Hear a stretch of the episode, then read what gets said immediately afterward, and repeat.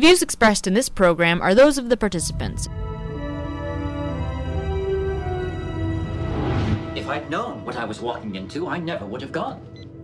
It was your idea to attend the conference in the first place, Garak. I thought the Bajorans would be grateful to hear someone provide them with an opposing philosophical view. Opposing view? Garak, you were trying to defend the military occupation of their world. How grateful did you think they would be? My understanding of this conference was that it was supposed to be an examination of the occupation from a dispassionate historical perspective. Instead, everyone went out of their way to dismiss virtually everything I had to say. I thought the Bajorans bent over backwards to be polite to you, Garak. Giving me a name tag that read Elim Garak, former Cardassian oppressor, was hardly polite. And what did you want it to say? Former spy? What I would have liked was less posturing and more debate.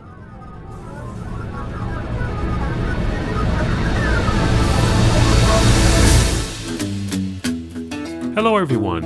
It is Thursday, November 30th, 2023. I'm Robert Vaughn, and this is Just Right, broadcasting around the world and online. Join us for an hour of discussion that's not right wing, it's just right. Into color and color into black and white. Under the bedclothes, everything will be alright. L'chaim, that is the Jewish toast to life. But death seems to be on the minds of both Jews and Arabs in the Middle East these days, given the Hamas massacre of October 7th and the retaliatory bombing of Gaza by Israel. Of course, the latest conflict is just one of several which date back at least to the founding of Israel by the United Nations back in 1948. The world has been witness to 75 years of bloodshed in that region with seemingly no end in sight. In any conflict, one has to ask the question how did it start? Who threw the first punch, if you will? Well, that question is as old as Moses, and it may not be until the second coming of the Messiah before we're given a satisfactory answer. But we must think optimistically about all such conflicts and try to find a solution, and what better way to start than by trying to understand the history of the rivalry? Putting it in full context avoids us making the mistake of looking at each battle in isolation and never coming to a resolution. To help us understand the big picture, I recently had a conversation with Professor Salim Mansur of Western University, who posted an article on his Substack called Rabin's Murder is Prehistory of Gaza Israel, October 7. It's a fascinating piece which posits that when Israel went from being a secular state under leaders such as Yitzhak Rabin into a religious state under leaders such as Benjamin Netanyahu, it went in a direction of even more blood and conflict, a conflict that may never have a clear solution without the intervention of the United Nations. My video with Salim, which runs about an hour and a half, is available on Just video channels on Rumble, BitChute, YouTube, and Odysee. Just visit our website, justrightmedia.org, for handy links to our channels on these sites. What I intend to do for the remainder of the show is to present excerpts from that discussion, punctuated with clips from the movie Exodus, which is an adaptation of Leon Uris's novel of the same name. We'll also hear from Pat Buchanan on the Lehrer Report. Before we begin, though, I would like to remind you that you can write us at feedback at justrightmedia.org, hear us on WBCQ and on channel 292 shortwave, follow and like us on your favorite podcast platform, and visit us at justrightmedia.org, where you can find all of our social media links, archived broadcasts, and the support button, which makes it easy for you to support this show. Because as always, your financial support is appreciated and is what makes the show possible.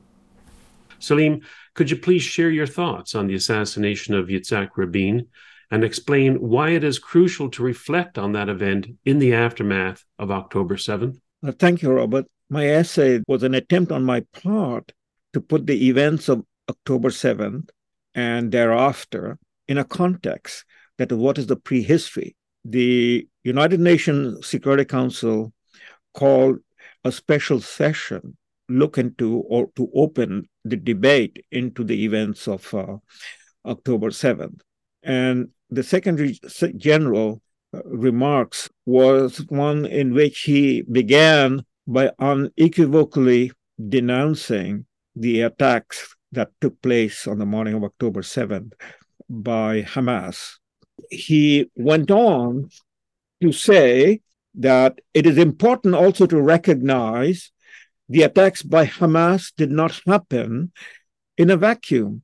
And then he went on to say the Palestinian people have been subjected to 56 years of suffocating occupation.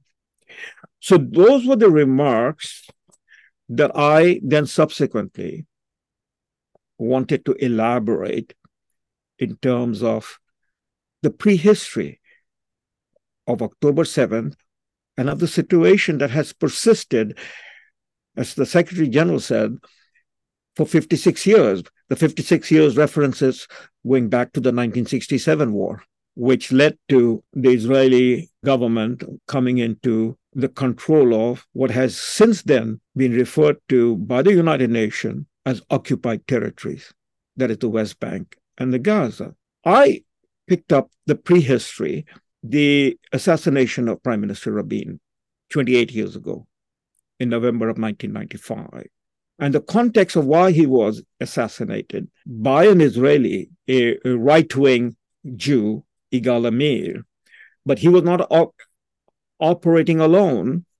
Uh, there was a whole temper and mood that was created in the period between the signing of the Oslo Accord in 1993 and the assassination of Prime Minister Rabin in 1995.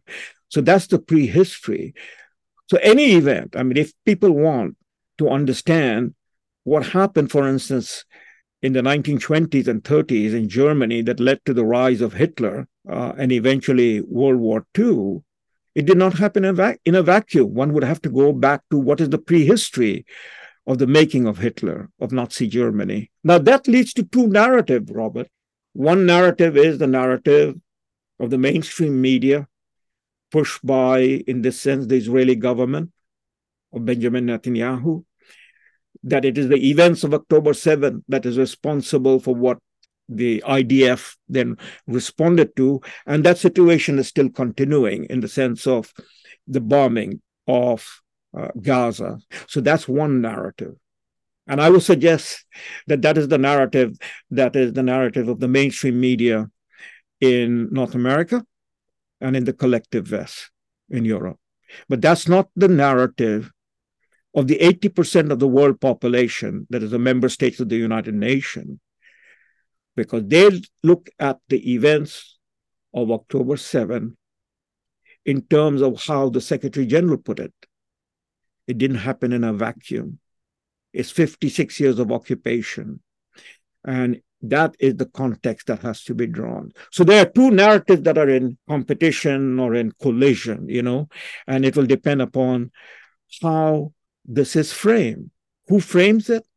How it is framed. Now you can get into the details. Uh, the detail would be that in 1993, in September of 1993, Prime Minister Rabin, with his foreign minister, Shimon Peres, joined by the leader of the Palestinian Liberation Organization, uh, Yasser Arafat, came together at the invitation of the President of the United States, Bill Clinton, who hosted the ceremony and the events of September 13, 1993, which was the signing of the Oslo Accord. Oslo Accord was the agreement that was reached between the Palestinians with the representative of the Israeli government.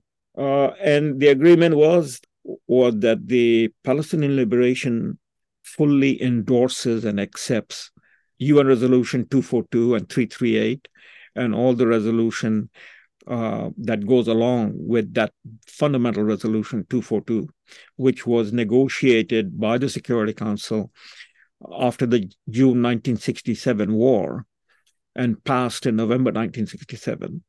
So it, it accepts that. And so we have to read and look at uh, those resolutions. And it renounces all uh, terrorist and military activities against the state of Israel. It I'd just like to uh, just like to read, just for context, uh, Salim, what Arafat wrote. He said, The signing of the Declaration of Principles marks a new era in the history of the Middle East. In firm conviction thereof, I would like to confirm the following commitments. The PLO recognizes the right of the State of Israel to exist in peace and security, and the PLO accepts United Nations Security Council resolutions 242 and 338. If something like that were to happen today, there would be jubilation.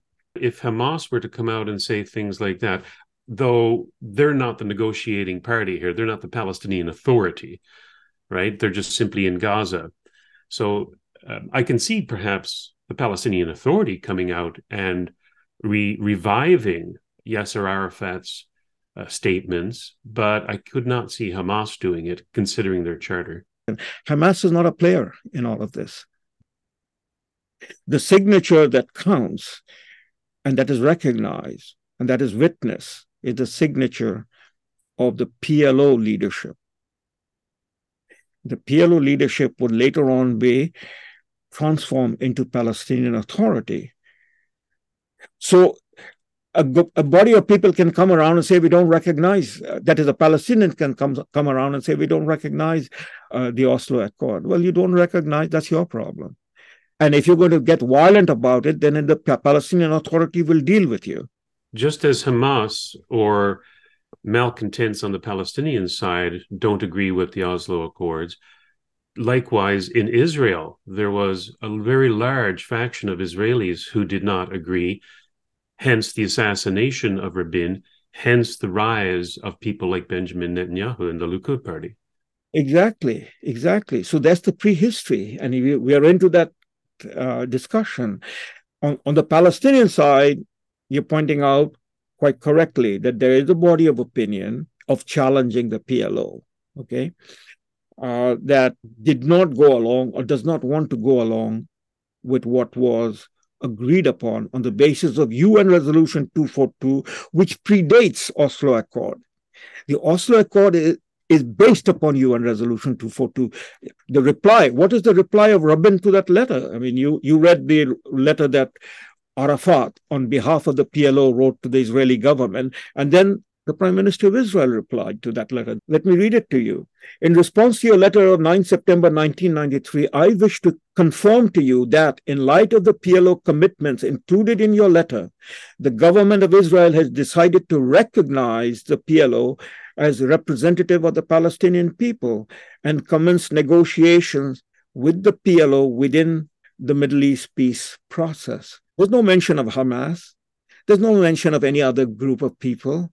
It is a recognition by two entities. One entity is a sovereign state that binds the people of Israel to an agreement. And the second entity is the entity that the United Nations has recognized as representative of the Palestinian people, which eventually will become the state of Palestine and they will have their own sovereign government. So that was recognized. And now you are absolutely, you know, on the mark that it was not only the Palestinian people a faction of the Palestinian people that did not agree with the Oslo Accord, Hamas, but also the Israeli people were divided, maybe right down the middle, 50 50 or 60 40, but there was opposition.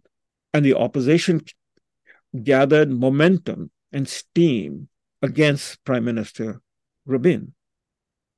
And what was uh, at the heart of that opposition at the heart of the opposition was the argument that no piece of territory, no land that is land of Israel, Eretz Israel, which is the language that became the language of the Likud party, that opposition party, whose leader right now is Benjamin Netanyahu.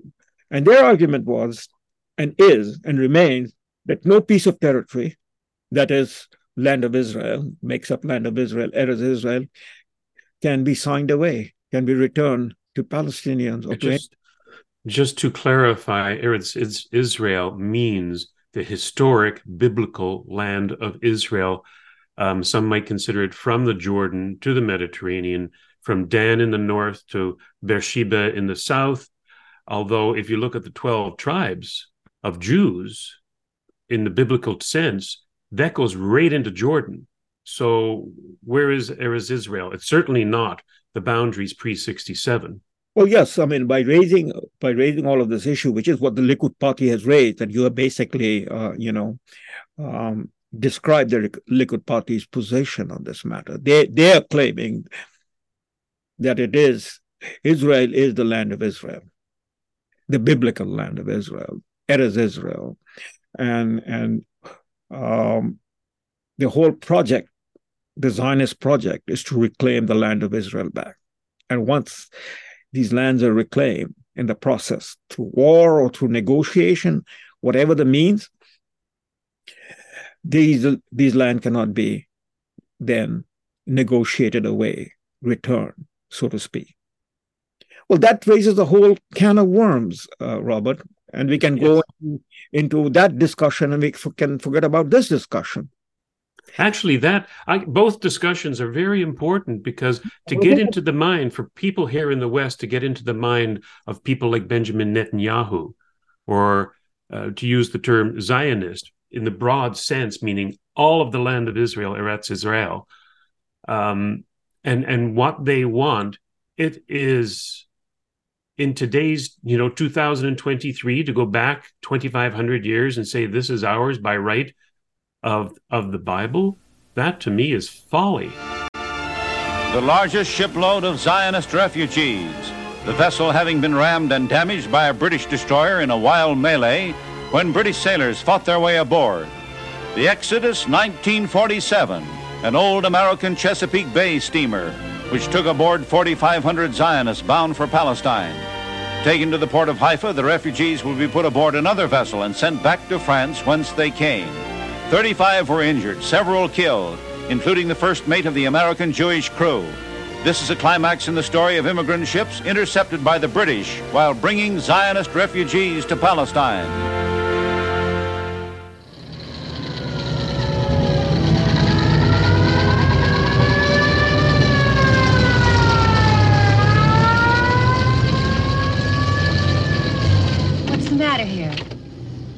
Ship has arrived full of Jews for the camps, madame.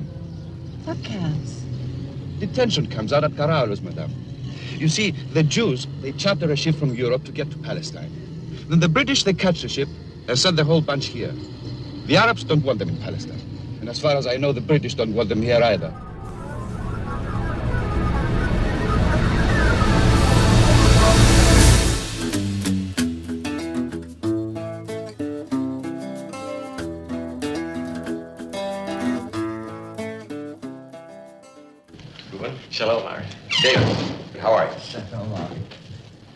Mr. Mandria, this is Ari Ben Canaan.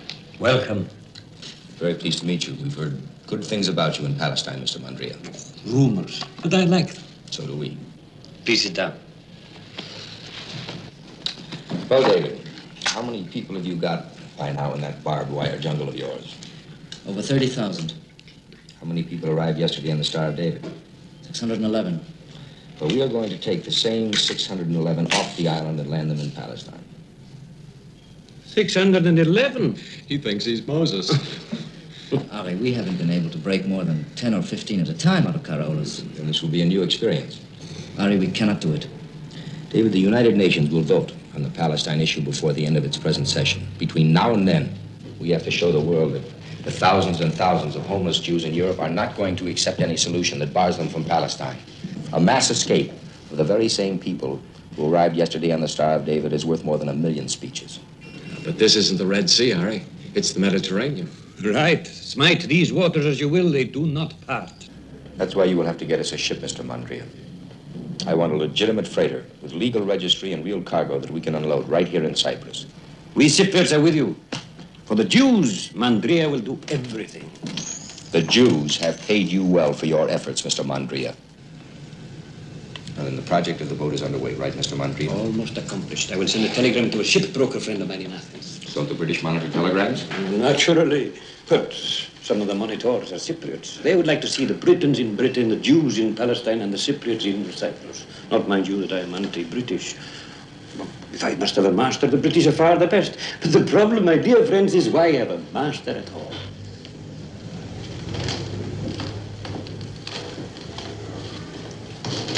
Shouldn't have hurt him, Ari. He's a real friend. Maybe. But don't let the Mandrias fool you. All over the world, they work for us and they say how terrible it was that six million Jews went into the oven. But when the showdown comes, we always stand alone. Mandria will sell us out like all the others. We have no friends, except ourselves. Remember that. You're wrong, Ari, but you'll have to learn that for yourself. The modern state of Israel that came into being in 1948, whose origin goes back to uh, the mandate that was formed after World War One by the League of Nations. The lands of that was under the Ottoman Empire were partitioned, divided. New states were created by Britain and France, and Palestine was made into a mandate and was given to Britain to administer. And the mandate of Palestine had come about as a result of the Balfour Declaration, 1917. And that was the declaration that was what was pushed by the Zionist organization, the World Zionist Organization, that was formed by Theodor Herzl, who is the founding founder of uh, the World Zionist Organization at the conference in Basel, Switzerland in 1897.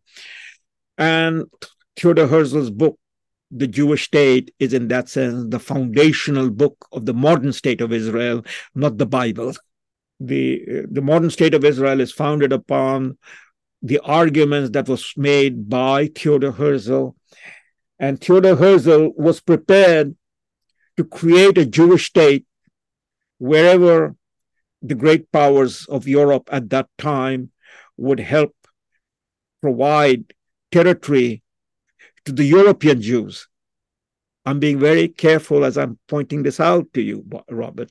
European Jews. These demands were not coming from Jews in India, Jews in the Arab world, Jews in the Ottoman Empire.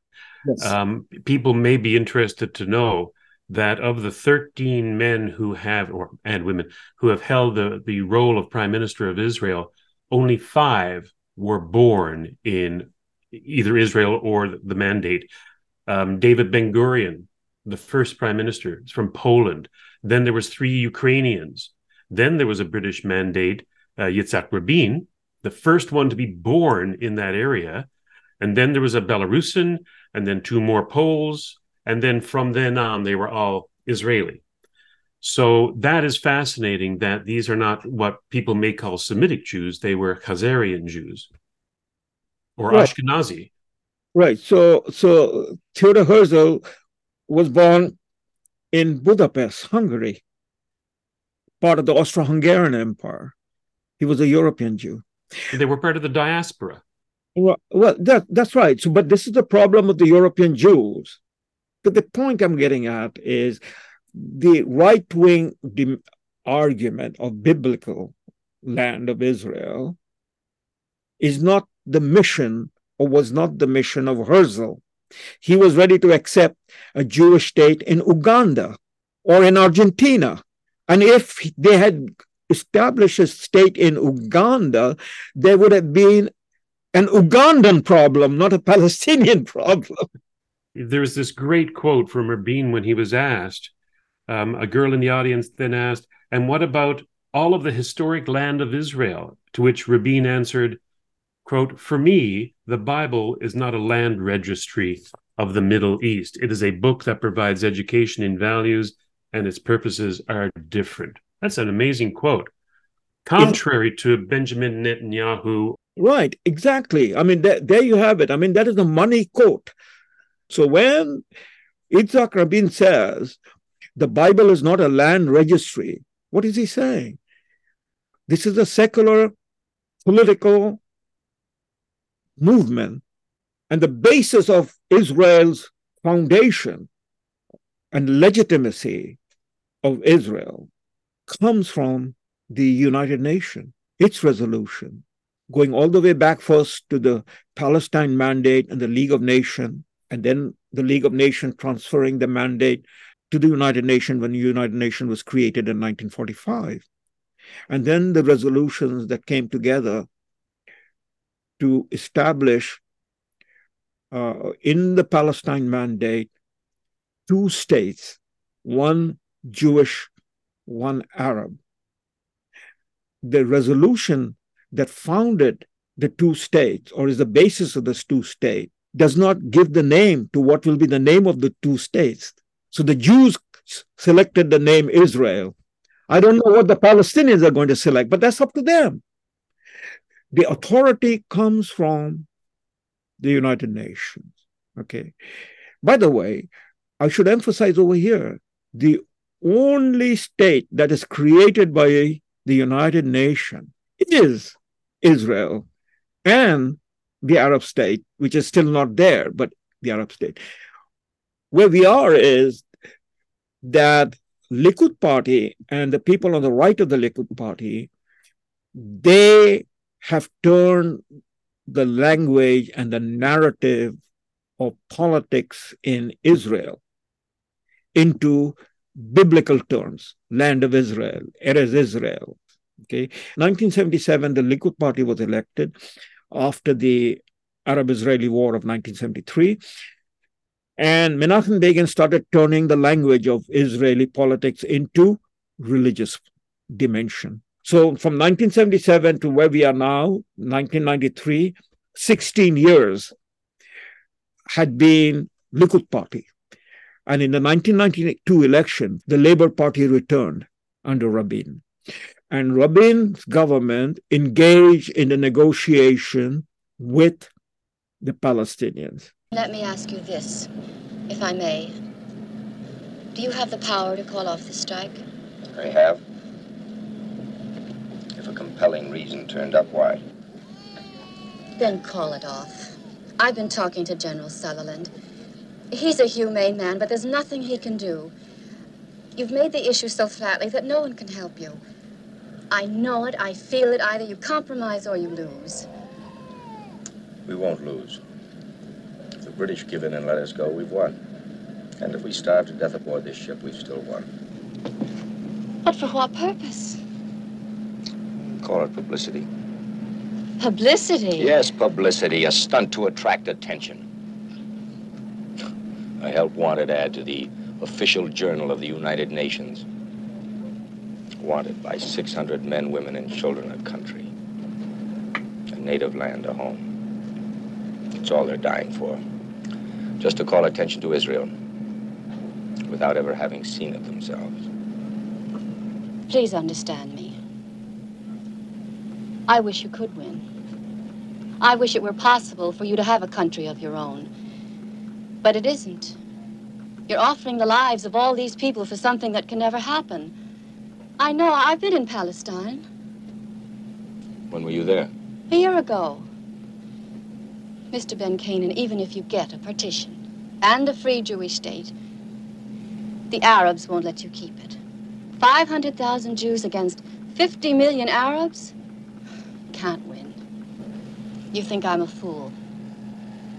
But I came to appeal to you to call off the hunger strike and avoid a tragedy.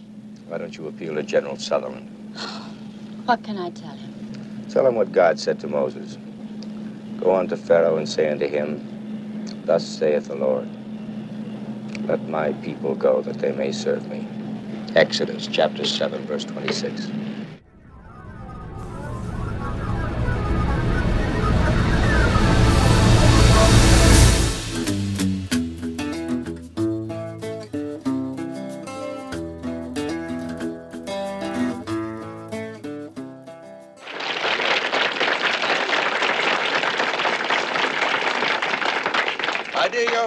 I know you're very tired. You've had a long trip, so I'm not going to make speeches. It's good to have parties like this. It's also good to know what you're here for. You're here to learn. You're here to work. You're here to build a Jewish homeland in Palestine. Boys and girls, when I came to Palestine 47 years ago, it was not a musical reception with little cakes served. I came walking with my little brother all the way from Russia. And over in that valley, the swamps, Mosquitoes so big they were picking fights with the sparrows. now we've changed those swamps into such fields. On a quiet night, you can hear the corn grow. Oranges, so big. Five already make a dozen. Over there, you see the Arab village of Abu Yesha. In those days, my old friend Kamal, may God rest his soul, was Mukhtar of the village. And then one day, he donated to us this ground on which you stand for a youth village. Look about you. You will see Arab children here, three of them grandsons of that same Kamal, the Mukhtar who gave us this land. It grieves me that he isn't with us today to see all this. But he's been gathered to the bosom of Allah. Speak always that name with respect. With us instead, we have the son of Kamal, Taha, an honor to his father's memory. Raised part of the time in my house with my own dear son Ari and with my dear daughter Jordana, who sits beside him in this place. Here is Taha, son of Kamal, since five years, Mukhtar of Abu Yesha. Thank you, Barak Ben Canaan. Village President, Dr. Ernst Lieberman. In this valley of Jezreel, we, we dwell together as friends. It is natural that we should live in peace, since even our words for it are almost exactly the same. We say salam, and you, shalom. Let us seal our friendship forever with that most beautiful of Hebrew toasts, L'chaim, to life.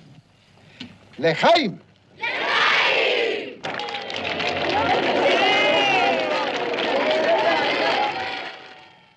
You are listening to Just Right, broadcasting around the world and online. How has the United Nations been hampered in enforcing its resolutions regarding Israel and its neighboring Arab states? Because at the beginning in 1948, it was the Arab neighbors who broke or, or broke with 181 and invaded Israel. In 1967, it was Israel, and they did not come back uh, from the occupied territories uh, regarding 242 and later with the Yom Kippur War, 338, ignored. Why is it that the Security Council is not enforcing these resolutions by the General Assembly? Excellent question. Excellent question. Um, so the enforcement mechanism in the UN Charter is left to, again, the states. The states who are going to seek to enforce the UN Charter will have the UN authorization. So you have the clear example of the Kuwait War right in front of us, right before before the Oslo Accord. The the United Nations says, the Security Council says that this occupation of Kuwait is in violation of the Charter, and it has to be immediately revoked and, and gives the orders to Iraq. Iraq refuses to comply. So the question that you're asking, then who's going to enforce, in, enforce the UN Charter? Well, that's left to the states. That is the, the, the collective uh, membership of the United Nations. And the collective membership of the United Nations comes together, uh, led by the United States and Soviet Union, that was the, the first joint operation in which the two superpowers were in agreement. They come together and they call upon member states of the United Nations to provide their resources. What does that mean? Resources, military resources, combat troops that will wear the blue cap of the United Nations. So the question that you have is, well, why hasn't it happened in the case of uh, um, the UN resolutions uh, uh, pertaining to Palestine, pertaining to Israel? And the answer is, again, very simple. There is the veto resolution. And United States has vetoed any enforcement. Why? Well, that leads to American domestic politics back to Truman. And since Truman, the only period in which the president and the Congress were not in, in any way beholden to the Israeli lobby was under the government of Eisenhower and to some extent under the government of uh, uh JFK. But since 1967 war, that is the administration of Johnson, there has been no precedent in America, and you can count on your fingertip how many precedents have come along that has um, tried to stand uh, in the middle and act forcefully on the UN Security Council resolution. Uh, and the Congress is completely beholden to the Israeli lobby. So that's the answer the Israeli lobby. The, the Israeli how, lobby. How influential? I mean, this is a little tiny country, as yes. big as El Salvador or Kuwait. How influential can they possibly be in the United States Congress and and the White House to um, prevent the United States from enforcing 242 or 338? Well, all, all foreign policy at some point in time becomes domestic policy, right? So we are looking at the American domestic politics, and we are looking at the way American elections take place, and we're looking at the role of lobbies, you know, and in this case, the Jewish lobby in, in, in America, the Israeli lobby, their capacity to influence uh, key members of the Congress uh, and, of course, the president uh, by the process of providing funds, by helping in the election, by getting them elected, and so on. So, take the case of uh, the 1948 election when Truman was running uh, for the first time. And by all the polling information, uh, Truman is going to be defeated by the Republican nominee, uh, Dewey. As you would know, uh, Robert, and as students of American politics should know, it is not the popular vote that wins the presidency, it is the electoral college vote. The key votes of a few elec- uh, uh, states, which are called the swing state, can make the difference in the electoral vote, college vote. So the Jewish lobby, they targeted three or four key swing states for Truman through the pro Zionist, pro Jewish votes in those states. And what which were those states? Those states were Michigan, Ohio, Florida. If you swung those three states, then the electoral college vote would swing towards President Truman. And that's exactly what happened. So the question comes back to, at the end of the day, what is America's national interest? When President Truman was advised, when he called upon his uh, senior members of the government uh, to discuss with him, or, or he wanted their views, they told him not to, uh, you know, go forward with uh, the partition of Palestine because that was not in the national interest of America. And, and that American national interest would be harmed. But the president is also a political creature. George Marshall was a five star general, he was not a political creature. He was serving his country and he would follow whatever the elected representative of the people of American people would say, he would follow the ultimately that decision. So it took another five star general to become a political leader, that is Eisenhower, who then took a position, as he did, on the basis of America's national interest. But all the other presidents, almost without any exception, have all been, in that sense, boxed in by their lobby, in this case, the Israeli lobby. I know I don't know what the percentage of the American population is Jewish. I would imagine it's probably no more than one percent, but I could be wrong. And yet I understand that the composition of Joe Biden's cabinet is immensely Jewish. Is that correct? And if so, is this part of the problem of the Jewish lobby? Yes, absolutely. I mean, the the the, the Biden administration the vast number of uh, American Jews or dual citizens, openly or not so openly, Zionists in their ideological framework. You mean by that religious fanatic Zionists? All of all of Eretz Israel belongs to Israel. That that you have to be much more analytical about it because Rabin was a Zionist, but he was not a religious man. As he as you quoted him, you know, as I from my paper, he didn't take the Bible as a land registry for the for the Middle Eastern states. You know, Herzl, who's the founder of Zionist organization, the father of Israel, was an minimum an agnostic or an atheist. So we can distinguish I see, because I'm trying to get my head around this right. as an outsider to the entire thing. Yes. We have secular Zionists who simply wanted a state yeah. in the Levant, in, in the Middle East, which right. they got and were happy with for a while. But then you were taken over by religious Zionists who want it all, regardless of the consequences. Is that a fair assessment?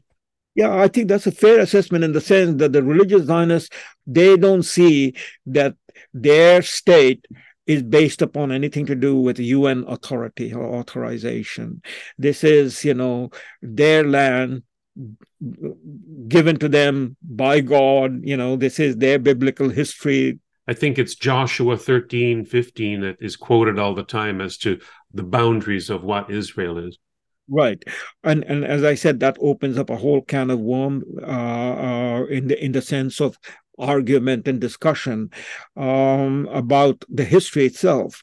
Um, but the Zionists, the secular Zionists, uh, that that is a Labor Party, you know, and uh, or used to be, uh, and the last leaders of the Labor Party, that was uh, Rabin and then Shimon Peres they they were fully uh, accepting of the two state solution you know which is the UN resolution 181 and uh, the answer to the uh, religious Zionists, that is to Benjamin Netanyahu and his people, including the religious Zionist supporters in America and in Canada and in England, uh, is it doesn't matter what you think, is your basis of legis- legitimacy, Mr. Netanyahu, and what is your claim to what you describe as Eretz Israel and, and the land of Israel based upon biblical authority?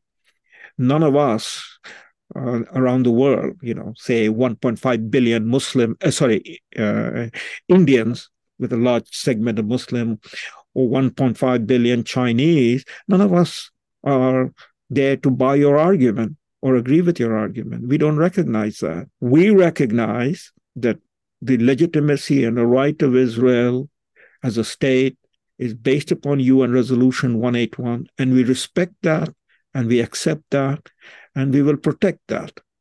But we anything beyond that is illegitimate, inadmissible, and unacceptable. You've also said that Congress is a, uh, an Israeli occupied territory. Now, what do you mean by that? I said on the McLaughlin Group in response to a question, Jim, they said, Do you think that the Congress of the United States will resist this demand for further aid? I said, through a crack I'd heard. I said, No, the Congress of the United States is Israeli occupied territory. What I meant by that is the most powerful lobby in Washington which Congress can't stand up to, one of the most powerful, is certainly the pro Israeli lobby. It has gotten its way in this town year in and year out. And I don't think the automatic votes of the Congress of the United States for three and four billion dollars worth of aid to Israel are necessarily in the national interest of the United States. And that comment, which is to ridicule the subservience of the Congress of the United States, is perfectly valid.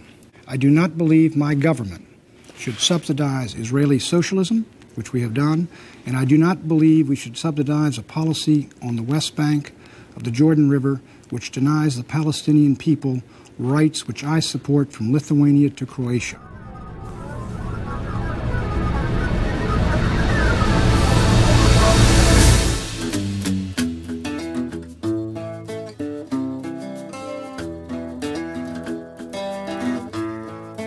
But If I also believe that Pat Buchanan is entitled to stand up and speak out if he against any kind of political lobby, whether it's the Greek lobby, Aid for Greece, or whether it's the pro-Israeli lobby, Aid for Israel, without being called vile names. And and you think that's what's happened to you? Let me tell you something, Jim. When this this little flap is 18 months old, well, just I made this Buckley's- crack. I know. I know. Buckley's talking about an 18 month old column. Right, Let's right. forget that. When this broke, I made that wiseacre crack about the Amen corner. It was wiseacre, and it was very funny. You know what happened as a consequence of that? People called my newspapers that carried my column and said, "Drop Buchanan." AIPAC listed five conservative columnists the, who were uh, accepted. the- the Jewish, uh, The- no, the right. pro-Israeli Right, lobby, right? pro-Israeli lobby. I went out to speak in the country, and a little girl from the junior league said, I get these horrible calls from New York about you.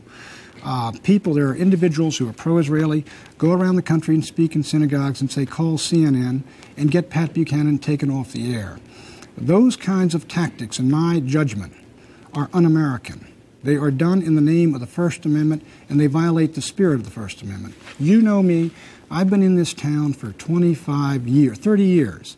I am controversial, I am sometimes insensitive, I am tough, and I am hard, but I think that this type of thing is beyond the pale. Here we get into the realm of name calling and pejoratives and generalizations that come into play that lead to misunderstandings. For example, if somebody says that you're a religious Zionist, they may take that to mean, oh, you're an anti Semite? You're against Jews? You're a racist because you don't believe we have a biblical right to the land all the way to Jordan. This I see this all the time. The name calling, the racism, the anti-Semitism, even though I, I would imagine the majority of Jews in Israel are not even of Semitic origin, as you said before. They're Khazarian or they're Ashkenazi Jews. They're not necessarily Semitic. So it's very complex, and people are generalizing all the time, which leads to a lot of name calling, which debases the entire argument, which I find fascinating. Yes, it is. And it is fascinating only in the sense is this argument has any leg to stand upon is because of the vast ignorance of the people in Europe and North America. No, no uh, uh, Zionists. So let me again be very careful in choosing the word, not Jew, but Zionist.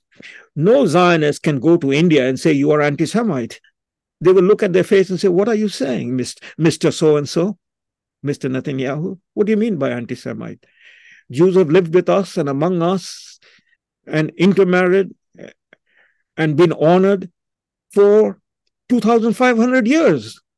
You can't talk about biblical Israel or biblical land.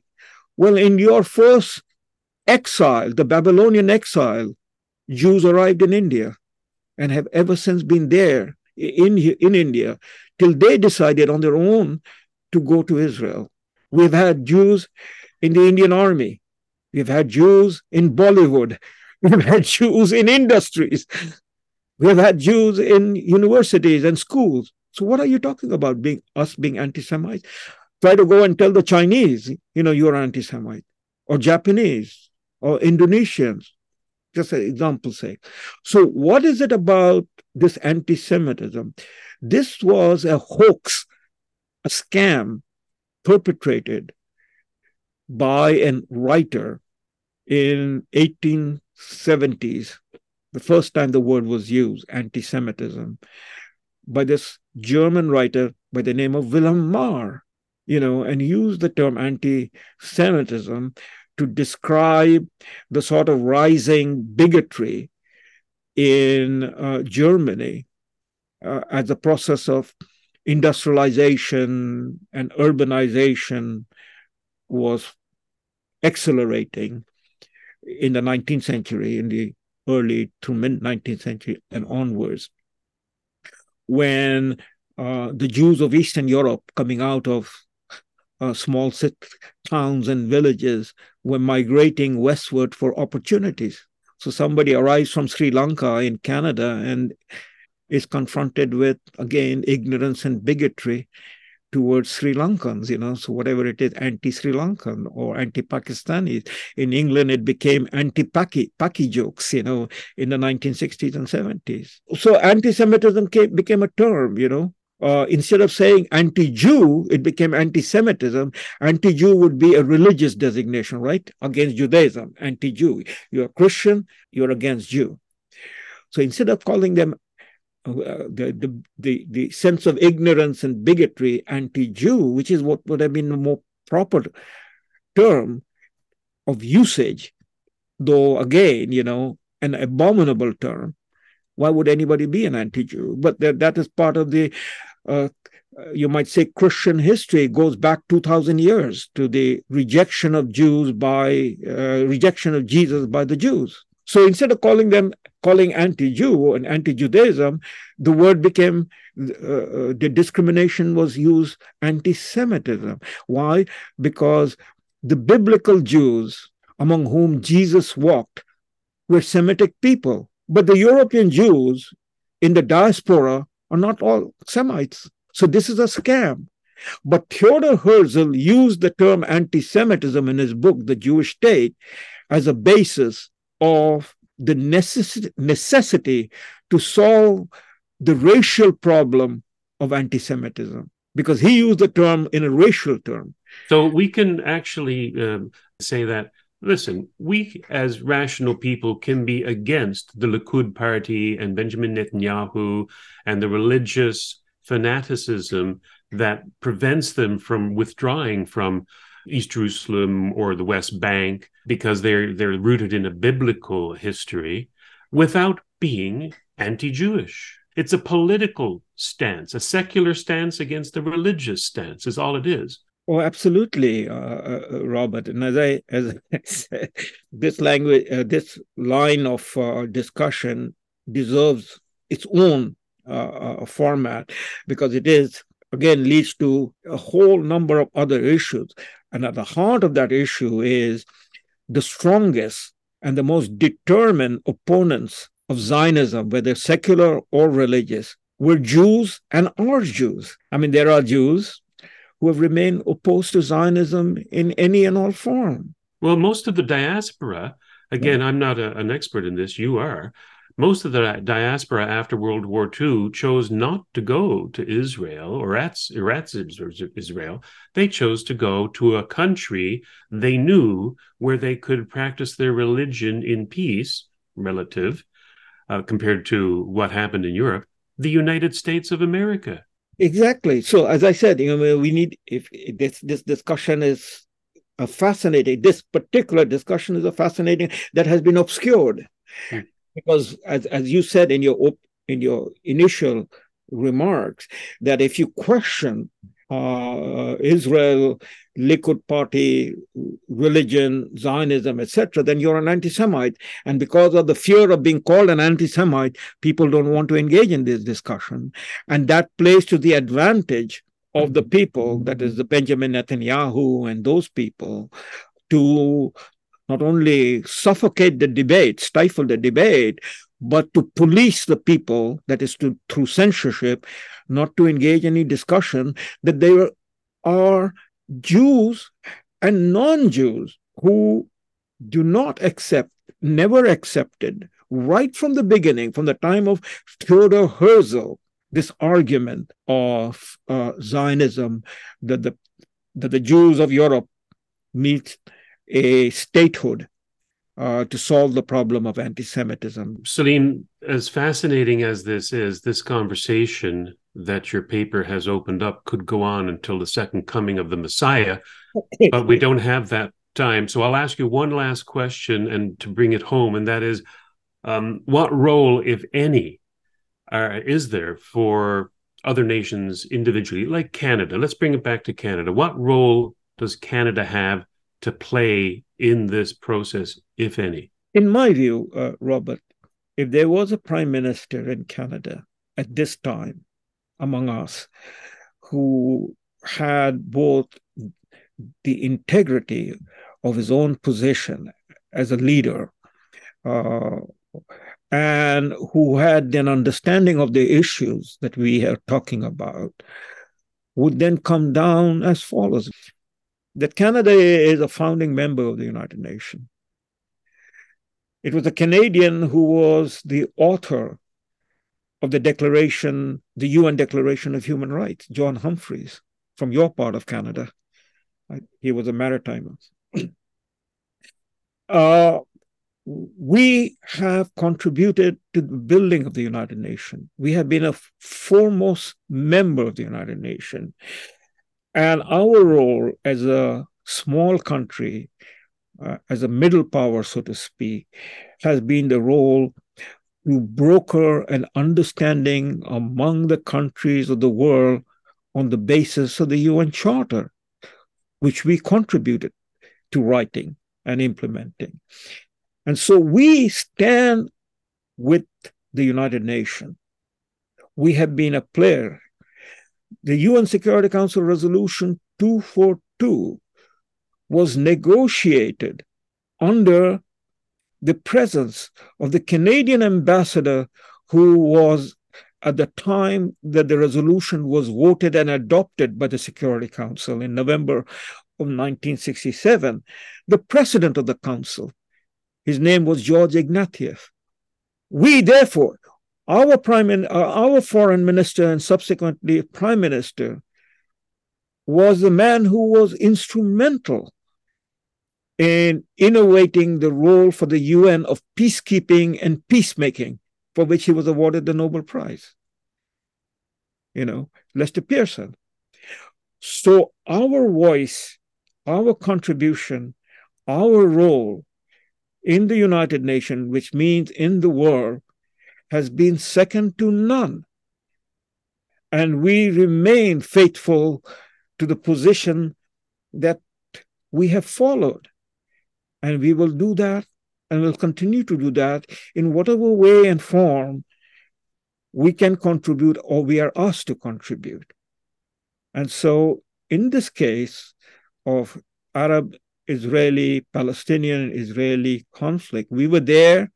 Ivan Rand was our representative at the UN meeting where the resolution 181 was adopted we voted for it.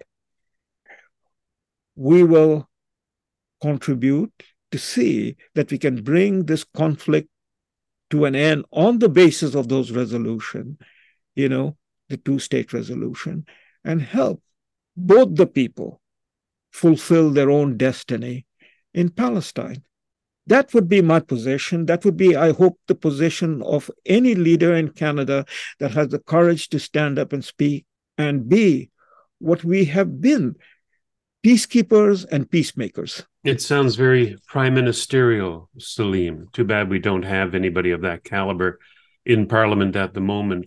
I will just let our listeners and viewers know that you have also come out with yet another Substack after your um, the one that we were just talking about um, about Rabin's assassination, and it's titled Theodore Herzl and Pope Pius X. So I would encourage people to go to Salim's Substack, uh, salimmansur.substack.com, and have a look at his writings. They are quite an op- an eye opener for for those of us here, especially in the West, who are not steeped in the history of that region. And I think that once you read these, you'll be spurred into conversation. Hopefully that they'll hopefully they'll be peaceful. So until again, uh, next time, Salim, thank you very much. Thank you, Robert. Thank you for this. I hope that you enjoyed my conversation with Salim Mansur. Again, you can find the entire conversation on our video channels on YouTube, Rumble, BitChute, and Odysee. Be sure to join us again next week as we continue our journey in the right direction. And until then, be right, stay right, do right, act right, think right, and be right back here. We'll see you then. color it to black and white. Under the bedclothes, everything will be alright. Israel Palestine is a very tricky situation. Can't deny that. It's tricky because the Palestinians are mad at the Israelis for taking their land. So then they'll throw rocks, but they're just giving them more land. You know, like we got to hold on to those rocks. That's how Israel keeps getting bigger and bigger. You know. It's very confusing, you know. It's been 70 years. The Palestinians are still in disbelief. Like, this cannot be real. And the Jews are like, no, this is real. Very confusing.